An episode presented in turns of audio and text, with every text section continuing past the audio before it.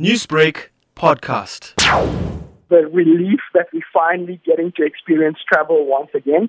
And secondly, an excitement, you know, always to be traveling to the wonderful island of Mauritius, which is synonymous to the travel that South Africans choose to, or destination rather, that South Africans choose to, to holiday in. You were on the plane that jetted off to Mauritius on Friday. What kind of reception did you receive? It was a smooth flight from South Africa to Mauritius in terms of airport check-ins and even on arrival in Mauritius was a great experience. On arrival, you felt the warm hospitality of the Mauritian airport staff. The ground staff was wonderful. The flight crew was wonderful. So you got into Mauritius, and there's been a huge sort of positive energy in terms of re-welcoming tourists onto the island. The MTPA, Mauritius Tourism was very present. You could see everybody energized to welcome back tourists onto this friendly island. And now you're going to settle in Mauritius. Why Mauritius?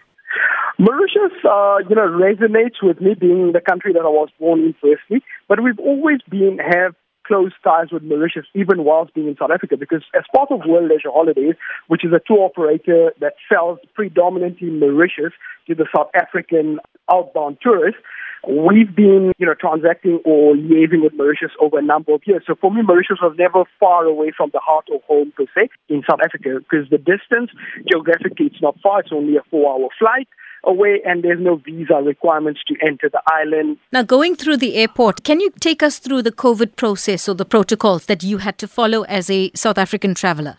On arrival at the airport in Mauritius, you do your immigration clearance the same as it's been pre-COVID. Then at health declaration, there's an additional form that you fill in in addition to the yellow forms that tourists are used to. And once you've done that, if you are proceeding onto a resort or hotel stay, then you continue on to get uh, clear, uh, get your baggage and clear customs, and you proceed with your ground handling or taxi service to the hotel. On arrival at the hotel, you do an antigen test on day zero. 15 minutes, your result is released, and after that, you are free to roam the island.